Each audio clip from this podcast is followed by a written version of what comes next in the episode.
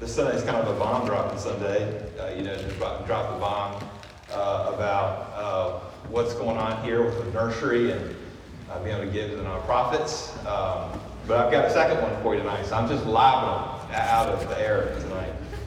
Uh, you know, we talked about digging, that we had these deeper roots, that we're growing these deeper roots, and that involves us as a church, and uh, that also involves me. Uh, I too need deeper roots. Um, so uh, I'm going to be going on sabbatical uh, starting the day after Easter. That's April 5th uh, until the end of July. so don't worry. Um, uh, this has been planned for a long time. Uh, this is something that uh, happens for us as pastors every seven years or so. And uh, it's been a, it'll be a little over eight years for me uh, when I take my sabbatical. So uh, that was very much planned. That I didn't go on the seven-year mark because we had just become a church.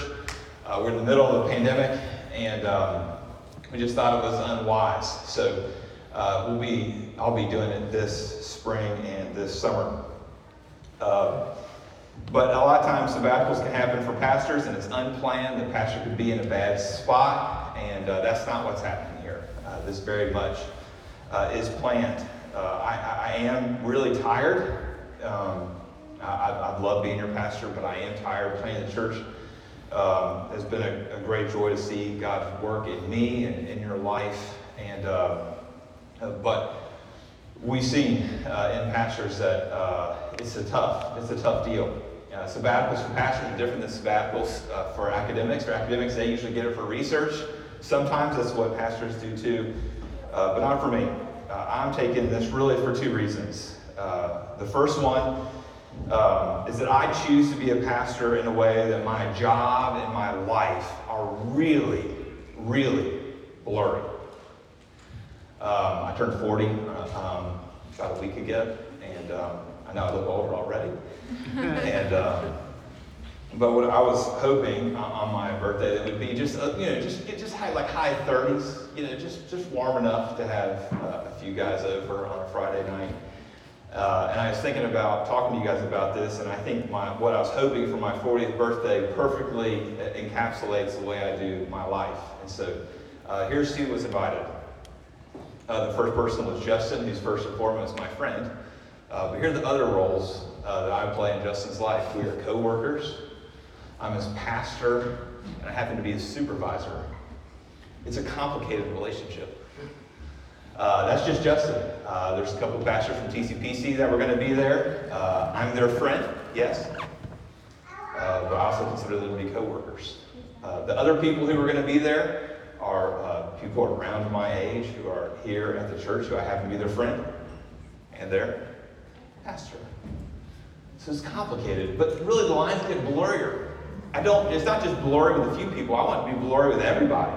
I don't want to just do uh, your wedding and to baptize your kids or baptize you. I don't want to just do your funeral. I don't want to just preach to you. I don't want to just serve you communion. Uh, I, I, I want to have you in my home. And I want to be in your home. I want to share meals together. I want to know you, and I want you to know me the line's really, really blurry. And if I just take a week off or two weeks off, uh, those threads uh, don't get uh, untangled very well. it's going to take a while. And for me to really rest, I'm going to need this space to untangle those to really rest. Uh, the second reason is um, a little bit like I said earlier, that I'm tired. Uh, the emotional toll that it takes to be a pastor, uh, it wears on me. And uh, I love it. It's really, it's a, it really is a great privilege, a great honor uh, to carry your burdens uh, with you. Um, but they're heavy, and I need a break. Um, you know, I need you to know this too. Uh, I read this this week that um, only 10% of pastors who start as pastors retire as pastors. And uh, I, you know, you've heard, you've probably heard uh, statistics like that. I have nearly my whole life, yet I do it anyways. And I used to think it was because uh, most pastors weren't qualified, but I was wrong. It's because it's hard. Uh, and I want to retire as a pastor. I don't want to do anything else with my life. Uh, but if that's going to be the case, I'm going to need some breaks. So uh, I know that raises a lot of questions. Uh, I'm going to uh, hopefully answer some of those in the weeks to come, both here and uh, via email. I'm glad to talk with you offline about any of this. Um, and I really appreciate uh, the elders aren't just allowing me to do this, but they're encouraging me to do so. And actually, our text tonight is a pretty good, uh, pretty good text for making this announcement. That's not why I did. It just seemed like the right week and leading up to it. So uh, let me pray as we look at this. Uh, Father, I pray for all of us, uh, Lord, that we would see that, um, Lord, I, help me see that I'm a Christian before I'm a pastor, um, that I'm a Christian before I'm a father, I'm a Christian before I'm a um, husband, uh, I'm a Christian before I'm a Kentuckian. And uh, Lord, I pray that all of us uh, would see that same thing. And uh, Lord, help us get our own space uh, that we need uh, to recalibrate, to realize who we are in you is our first and foremost identity. And we pray these things in your name. Amen. Uh, last week, if you were with us uh, virtually or uh, here in person, um, you know we tackled what might be one of those controversial texts the New Testament. And it was perfect. We talked about the relationships between men and women in the church. It was Valentine's Day. Uh, it was our first Sunday here. And uh, I don't know if I told you guys this last week, but I remember when I thought, I want to preach First Timothy. And I started doing my study, and then I thought, dang it, I don't want to preach First Timothy because that means I've got to preach uh, chapter 2, verses 8 to 15. Um, but I had to do it anyway. So uh, last week, you know, it, it, was a controversial text. It strikes at our modern sensibilities. It might uh, strike a very personal place of pain uh, for you. Uh, it's also just hard because it's a really tough text to interpret. The cultural, theological components of it, they too, uh, like my life, are hard to untangle. And so today, you know, we're going to look at a text that might at first blush look uh, less controversial, uh, but I think for many of us, it's going to hit similar places. Um, as I was thinking about our text for this week, I was thinking about just my time in our denomination. I didn't grow up in the Presbyterian Church in America, the PCA. Uh, I grew up in a different denomination. And uh, when I got into the denomination, my questions were around predestination, infant baptism. I, mean, I thought they were the weirdest things I'd ever heard of or seen in my whole life. And uh, that has just been confirmed over and over and over again, uh, being in PCA churches, that a lot of people who come into them, they come in uh, not because they're looking for infant baptism or because they're looking for a PCA church or because they're looking for predestination. Uh, they uh, come in because they're attracted to uh, the, the, biblical preaching. Sometimes they're attracted to they're, talking, they're, they're attracted to their intellectual fancy, being tickled. That happens in the PCA, most PCA churches. And so all this has been my experience until we started this church. And now the issues aren't around predestination and baptism. They tend to be around uh, how men and women relate in the church, and also just this whole idea of church membership. It just seems so weird. I mean, the church as an institution, for some of you, it's like nails on a chalkboard. And I think that much of that is because those of you who have come into our church, not all of you, but some of you, it, it seems so weird because you've never been in a church before. It seems so weird because maybe you've not been in a church for a really long time. I also think it has to do with just where we are culturally, where we are in our city, and who most of us spend a lot of our time with. And all that is understandable and all that has been kind of the point. If we were just getting people who came from Baptist or non denominational backgrounds who think that these kinds of things are weird, we're really just getting church people into our church. But it's really a sign that God is doing his work among us, that he's bringing skeptics into our midst, people who are unchurched or dechurched. So I praise God that there's different kinds of questions being asked. And so when we have this whole thing of membership, uh, we have a class called Foundations. A lot of you have been to it. And every time I do this super corny thing that I learned at Vacation Bible School as a kid, I said, I say, here's the church. Here's the church. You know, here's the church. Here's the steeple. Open the doors, and there's all the people. So then I did that. I did this equally corny thing, and I say, what's the church? Is it the steeple, i.e., the institution, or is it the people, aka you? And most of the time, most people say, it's the people. And I'm like, yeah, you're half right. It's both of them. It's the institution, and it's the people. And they just kind of laugh, you know. And I think that's what we'll see in our in our in our passage tonight. Uh, that even though your eyes might be rolling, it's like nails on a chalkboard. There's this uh, rolling of the eye when we talk about the church as institution. But I think that'll get reframed with our text tonight. So uh, let's read that together. 1 Timothy chapter 3. This saying is trustworthy. If anyone aspires to the office of overseer, he desires a noble task. Therefore, an overseer must be above reproach, the husband of one wife, sober minded, self controlled, respectable, hospitable, able to teach, not a drunkard, not violent but gentle, not quarrelsome, not a lover of money. He must manage his own household well, with all dignity, keeping his children submissive. For if someone does not know how to manage his own household, how will he care for God's church? He must not be a recent convert, or he may become puffed up with conceit and fall into the condemnation of the devil. Moreover, he must be well thought of by outsiders, so that he may not fall into disgrace, into a snare of the devil.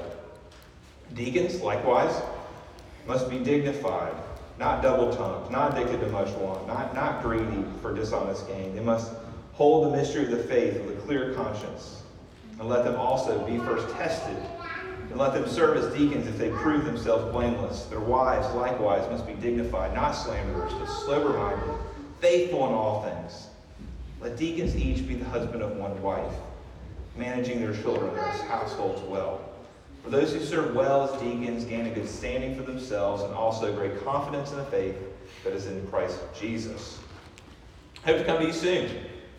But I'm writing these things to you so that, if I delay, you may know how one ought to behave in the household of God, which is the church of the living God, a pillar and buttress of the truth. Great indeed, we confess, is the mystery of godliness, who is manifested in the flesh, vindicated by the Spirit, seen by angels, proclaimed among the nations, believed on in the world, and taken up in glory. The word of the Lord. So straight away, uh, you pick up that the church is an institution because it calls for these two offices, elder and deacon.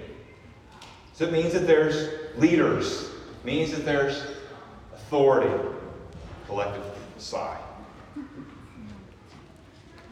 But let's talk about what these leaders are like as we saw.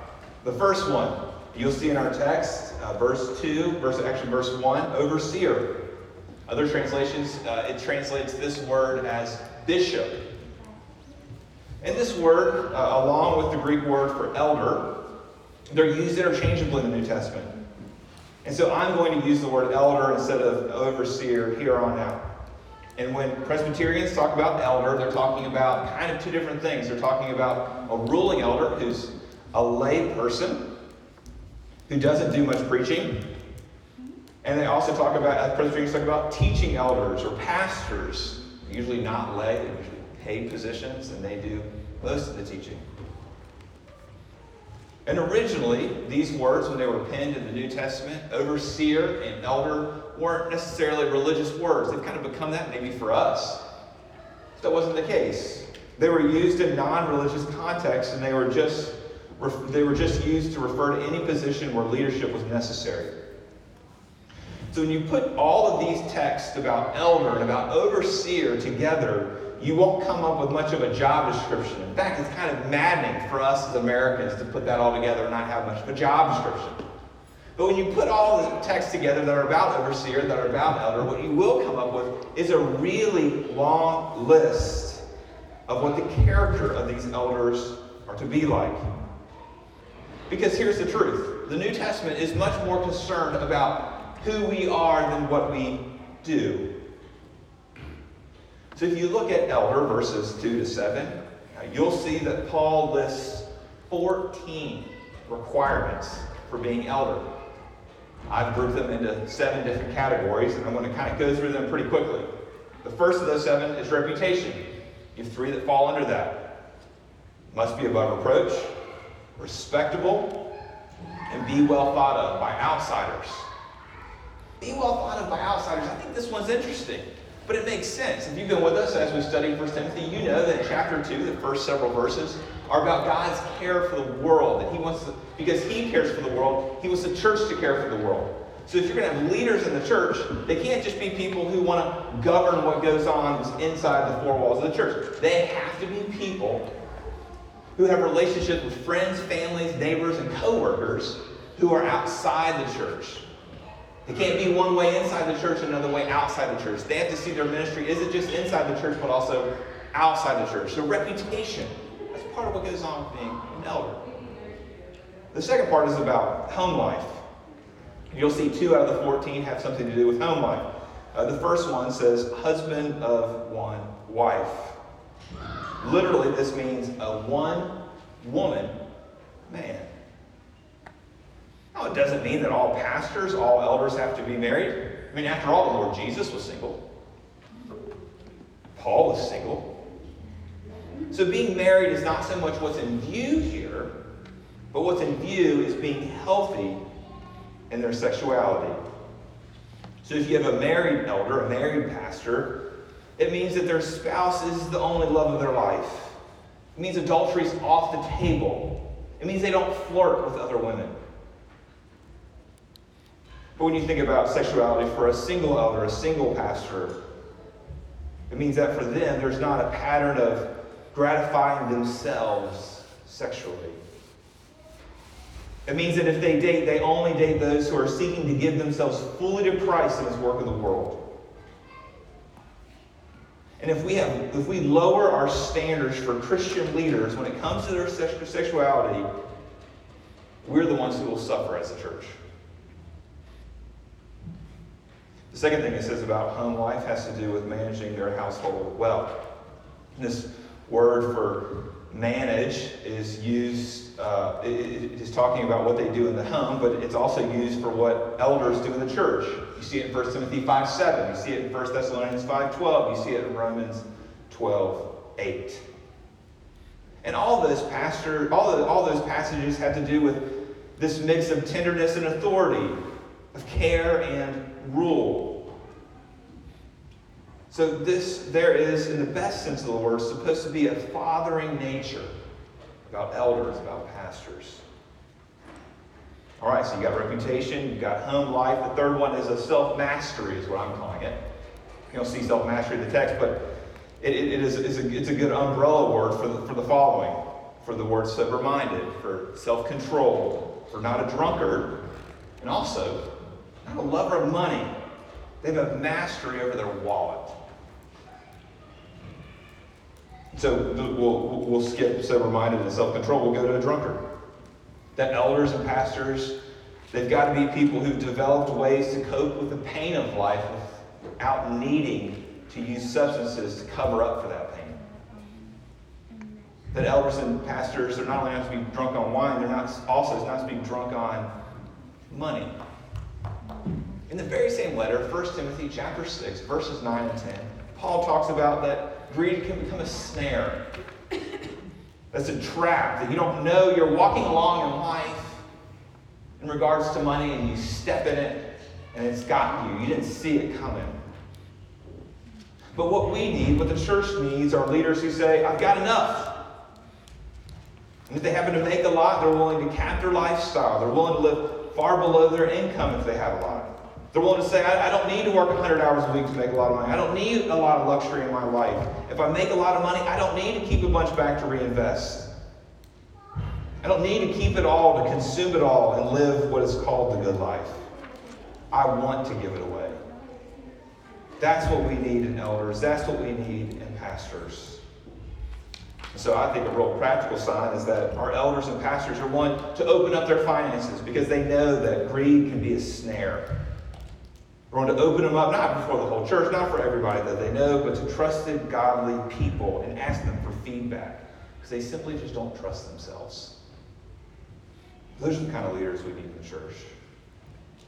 We need elders who are hospitable. Back in the New Testament, there weren't buildings. You couldn't gather in public, it was illegal. And so the elders became the hosts. The church happened in people's homes. And that's why neighborhood groups are such a big part of who we are as a church. That this isn't all we do as a church is come together for Sunday worship. And so our leaders, They're called to extend hospitality as a big part of their ministry. The elders, pastors, the next one is to be able to teach. And this is what differentiates them from the deacon that we'll look at here in a second. There's a lot of crossover. The character is pretty much the same, but there is this differentiation of teaching. Next one is gentle. It says not violent, but gentle. It says not quarrelsome. This is no surprise. We saw in 1 Timothy chapter 2, verse 8, just last week, we saw that all the men in the church, they were angry and quarrelsome. So, of course, when it comes to elders, when it comes to pastors, that they're not to be angry, quarrelsome, but gentle. All right, so those are our elders, those are our pastors. And then we get to verses 8 to 8 and following, we get to deacon. And deacon uh, is all the same word is used for deacon is also used for servant. And so sometimes that word that can be translated servant can be translated deacon, same thing. So let me just illustrate this for you in two different texts. One is Mark chapter 10. Mark chapter 10, verse 43, Jesus says, familiar text, but it shall not be so among you. Whoever be great among you must be your servant. But you could also say, must be your deacon. And whoever would be first among you must be slave of all. For even the Son of Man came not to be deaconed, but to deacon, and to give his life as a ransom for many. Luke 22. Jesus again is talking. He says, For who is the greater, one who reclines at table or one who deacons? Is it not the one who reclines at table, but I am among you as the one who deacons? So if you want to know what it means to serve, look at deacons. And you see their qualifications there. Verse 8, there's this self mastery component again. They're supposed to be dignified, not double tongued, not addicted to much wine, not greedy for dishonest gain.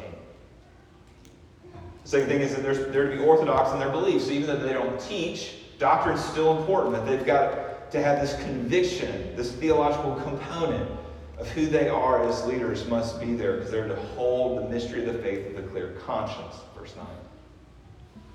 They too, they're supposed to be spiritually mature. Just like the elders, not to be a recent convert, the deacon is to be tested and proven. And the deacon too, verses 11 and 12, talk about the home life.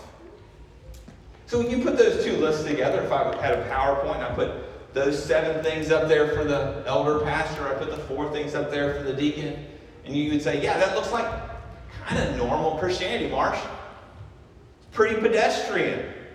Sounds like a low bar. And they are terribly normal, but they're rarer than you think. They're just not givens. That's not the way we usually think. That's not the way that I usually think. When we usually think about potential pastors or elders or deacons, we use words like charisma. We look like words like dedication. We look about things like being nice. And we can add all that up and just say, therefore, they must love Jesus. It looks like they have the blessed life. Looks like they're smart. They might make good money. Their family looks on the up and up. Their job's got leadership responsibilities. Therefore, they must be godly. But that's not necessarily the case. In fact, I would say that you'd have to spend a lot of time over a long period to be able to check folks out in this way. So we've got to be slower to come to conclusions about people's character. In fact, uh, you just received, uh, like I mentioned earlier, the, an elder and three deacons who are being brought forth for you to vote on. And uh, it would have been really tempting and honestly pretty easy just to do all the doctrinal stuff. Just say, hey, read all this stuff about what it means to be a good Presbyterian. Because, hey, look here, you know, deacons are supposed to hold the mission of faith with good conscience. And look here, the elders are supposed to be able to teach. Therefore, this doctrinal stuff is important. That stuff you can do in your sleep. It's just head with a bunch of stuff. The hard part's the character part. And that's what we spent a lot of the last 12 months on. And those are being put forth been trained in those areas.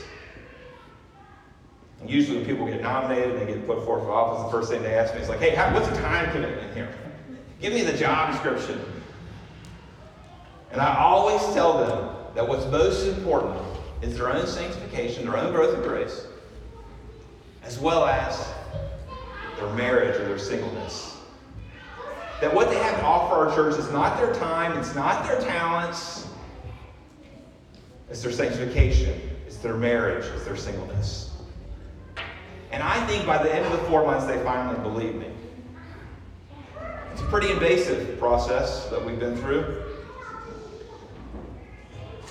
Because I know the character doesn't come quickly or naturally to me, because I'm a sinner. I know that these things have to be cultivated in my life and in yours. But let me be clear what we don't need are leaders who think they're perfect, because none of us can do perfection. We're all sinners.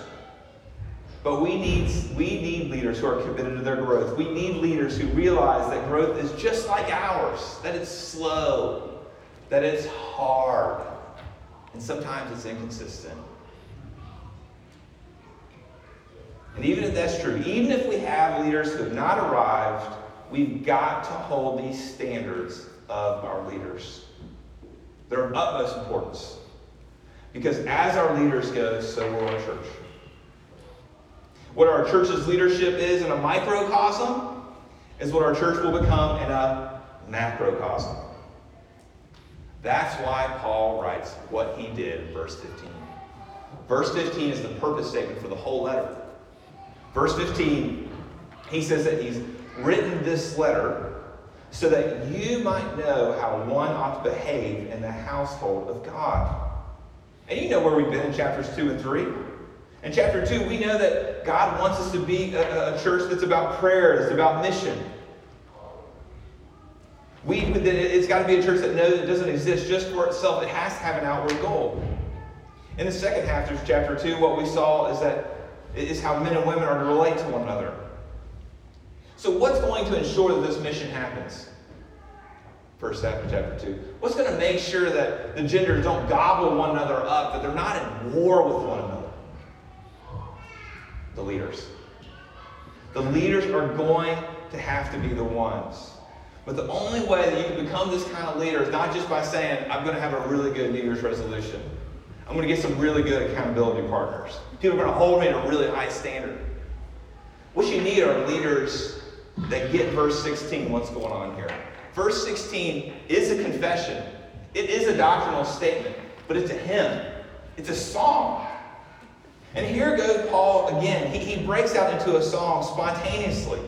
And he starts it all at the beginning. He starts it with the incarnation, that Jesus, that God came in the flesh, doesn't care about you.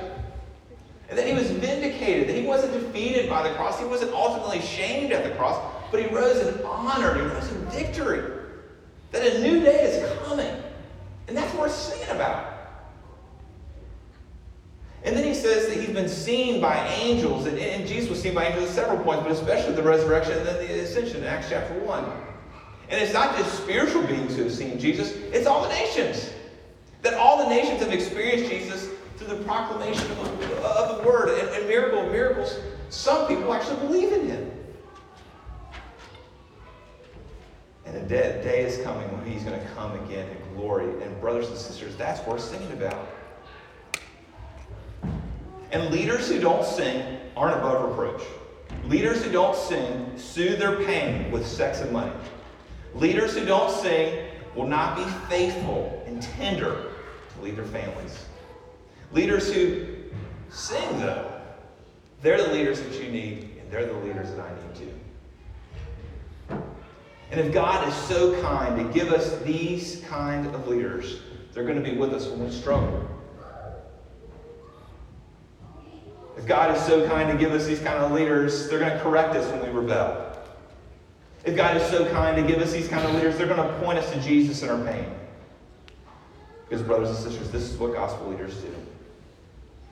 They don't see their role as bureaucratic or as policymakers or as decision makers or just the people who get to see behind the curtain, see how the sausage is made in the church.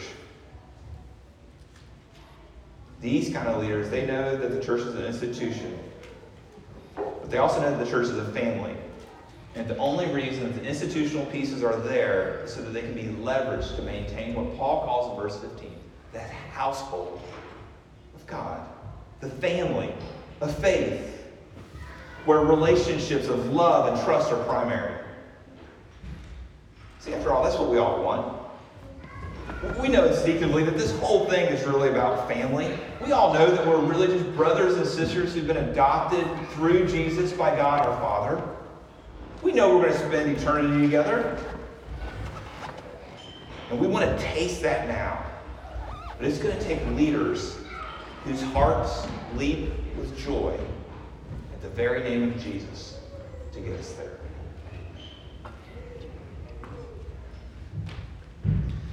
I know I've gone long, but um, I got to give you a few applications here at the end. Uh, the first one is commit to the church. Serve the vision of our church. Reach the skeptic. Do racial reconciliation. Serve the poor. Do it with your time and your money. The second thing I'd say is about commit to the church is make Sunday worship priority, even if it's online for the time being. Because we all need to be reminded of Christ's great love for us and what he's called us to do as a church. Second thing, application is I would say uh, that maybe uh, during COVID, you've been able to do a lot of reevaluation in your life. It's a good thing.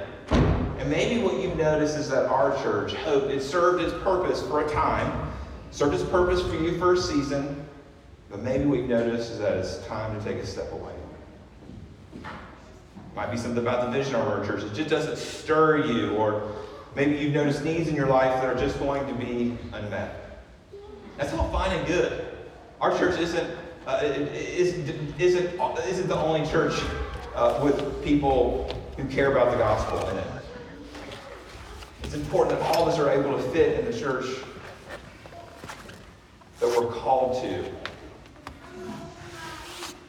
And be able to be under the leaders that we respect. Third thing I'd say is maybe you need to reconcile with the church or a church. I, this is a really tough one. A lot of us have been hurt by the church, maybe even this one. I also say many of us have hurt the church. And maybe it's time for you to pursue reconciliation. And that's likely going to mean that you're going to have to go to someone and you're going to have to forgive that person who's wronged you. But you're also going to have to repent of what you've contributed to the fracture in that relationship with that church. See, usually what we do is we just play the victim or the villain. We either blame someone else for 100% of the problem in a relationship or with a church, or we take on 100% of the problem and we become the villain. Just seems easier that way. It's just a little cleaner. But we need both. Then both parties are going to have to repent and both parties are going to have to forgive. I read this this week by a counselor named Chuck DeGroat. He said, The good and the bad in us need to befriend one another. We are never either one or the other, but always a mysterious mixture of both. If I naively live unaware of my shadow side, I live disconnected from a vast storehouse of riches that can be discovered only when I befriend my shame, my loneliness, my disappointments, my addictive habits, my secret resentment secret resentments, and my hidden rage. So I'm not sure what it's going to mean for you to reconcile with the church. But let's heal together. The fourth thing, last thing, I swear I'm almost done, is I'd say aspire to office. The very first thing in, in this text says that it's a beautiful thing to aspire to be a leader in the church. I know what we talked about last week about men and women in the church. But the way that our church is structured here, there are these ordained offices. But a huge part of life in our church are neighbor groups. Our church really has gotten where it has gotten, not just certainly not because of being just, but in many ways, the church has gotten where it has gotten because of the dedication and prayer tenderness and the way our neighbor group leaders have embodied all these characteristics. So if you desire to have this kind of influence Paul says it's a beautiful thing. That all starts with being led. So if you want to lead in ministry, you want to lead in our church, you want to be a neighbor group leader, you want to serve as an officer, tell someone. Just say, hey, I don't know when this is going to happen again, but I want to sit under you. I want to learn from you. I want you to help me develop my character under the grace of God. So, in closing, may God mature us into a people that are committed to our own growth and committed to being led and committed to our community so that we can all sing to Jesus,